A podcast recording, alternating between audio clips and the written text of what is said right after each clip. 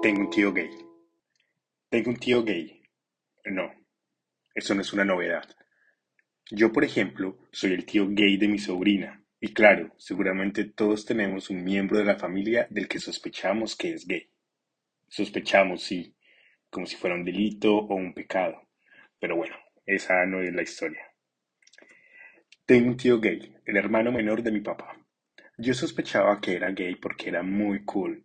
A diferencia de mis otros tíos paternos, mi tío gay estaba rodeado siempre de amigos y amigas que cantaban, tocaban guitarra, tenían un CD de Cristina y los subterráneos, y cuando estaban en la finca de mi abuelo, tomaban el sol en sábanas de cuadritos. Eran cool. Yo de niño los veía siendo cool, modernos y progres. Y a mi tío lo veía gay, incluso cuando yo no sabía que era ser gay ni sabía que yo era gay. Mis primos también lo sabían. A medida que fui creciendo, veía cómo mis tíos, los hermanos de mi papá e incluso mi papá, hacían comentarios de cada cosa que él hacía. Cuando se cortó mucho el pelo, lo criticaron. También cuando se hizo el piercing en la ceja y se dejó crecer el pelo. A mis tíos no les importaba tanto que mi tío tuviera piercings, ropa de marca, el pelo largo o que tuviera el jardín de la finca impecable, lleno de rosas y hortensias azules. Les molestaba que fuera gay. No había otro motivo. Mi tío fue a un buen colegio. Estuvo en grupos de teatro, en escuelas de actuación, hizo casting, viajaba seguido a Bogotá, tocaba guitarra. Eso también les molestaba a mis tíos, que todos ya eran casados, tenían hijos y una vida aburrida de pueblo. Mi tío vivía con mis abuelos en la finca. Los fines de semana venía a Medellín a sus clases de teatro y mis papás lo dejaban quedarse en nuestra casa. Mi mamá siempre le abrió las puertas de nuestra casa, y a veces yo la escuchaba hablando por teléfono con las esposas de mis tíos sobre el poco apoyo que mi tío, el gay, recibía. Ella solo lo busca cuando necesita un favor, pero de espaldas lo trata de marica y loca para arriba. Escuché una vez a mi mamá criticando a mi tía Doris por teléfono.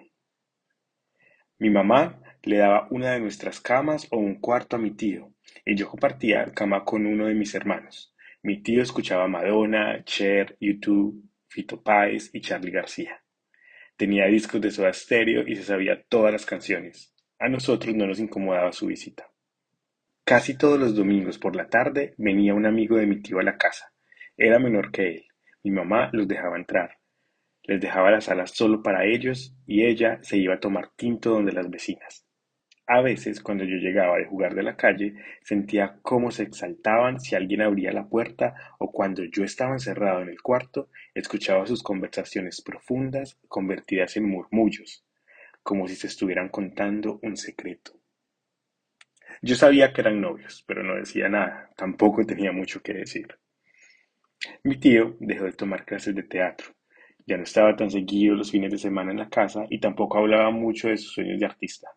Me acuerdo de que por esos días, mientras iba con mi papá en el carro, él me dijo que las personas, como mi tío, se iban a quedar solas.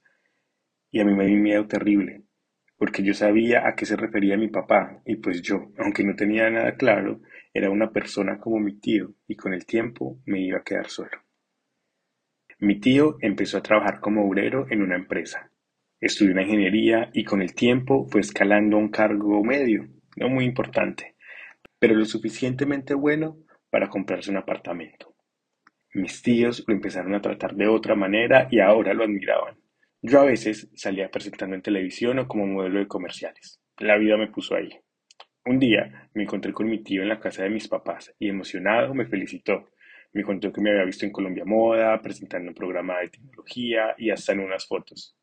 Sobrino, usted cumplió lo que yo tanto soñé y a mí me dieron unas ganas horribles de abrazarlo, pero la lejanía que había construido con mi familia paterna no me dejó.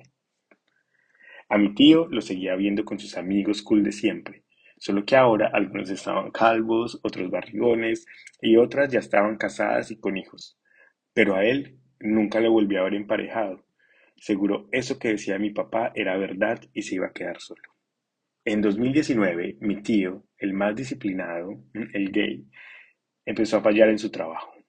Un primo y su esposa dijeron que estaba muy raro, que habían visitado su casa, y estaba sucia, abandonada y olía muy mal. Pensaron que era depresión. Mi mamá un día fue por él para llevarlo al psiquiatra, y cuando fueron a recogerlo no se podía despertar, no caminaba y se orinaba en la ropa.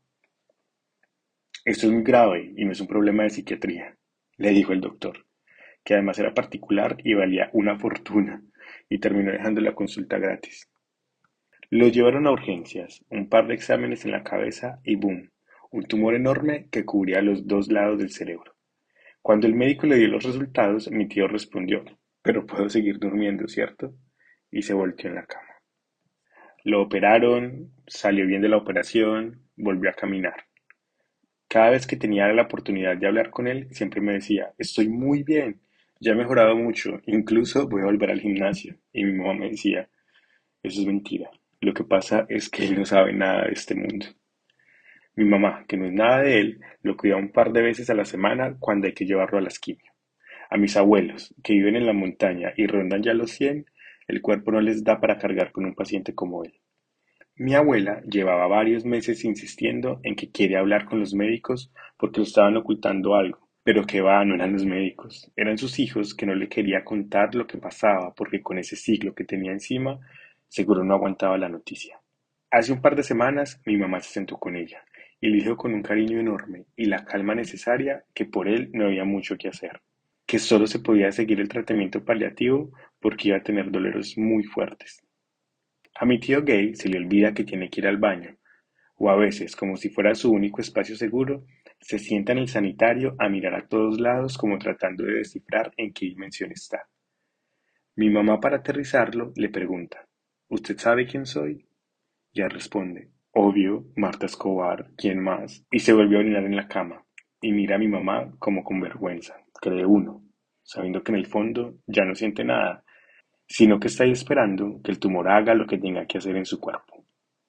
Mi mamá, en una de esas salidas al sol, le preguntó si quería descansar. No, es que yo tengo mucho por hacer. Mi tío ya no puede comer. Hay días en los que abrir o cerrar los ojos es toda una hazaña para él. Hace días mi papá le habló al oído y le dijo que todo estaría bien, que él cuidaría de mis abuelos, que estaría ahí hasta los últimos días. Días después, mientras mi mamá lo limpiaba, rompió el silencio y le dijo, ya quiero descansar, ya me quiero ir. Mi tío escaló montañas, recorrió cascadas, dejó amigos, se aferró a sus planes, se preparó para el futuro. Y hoy, por fin, descansó. Buen viaje y salud.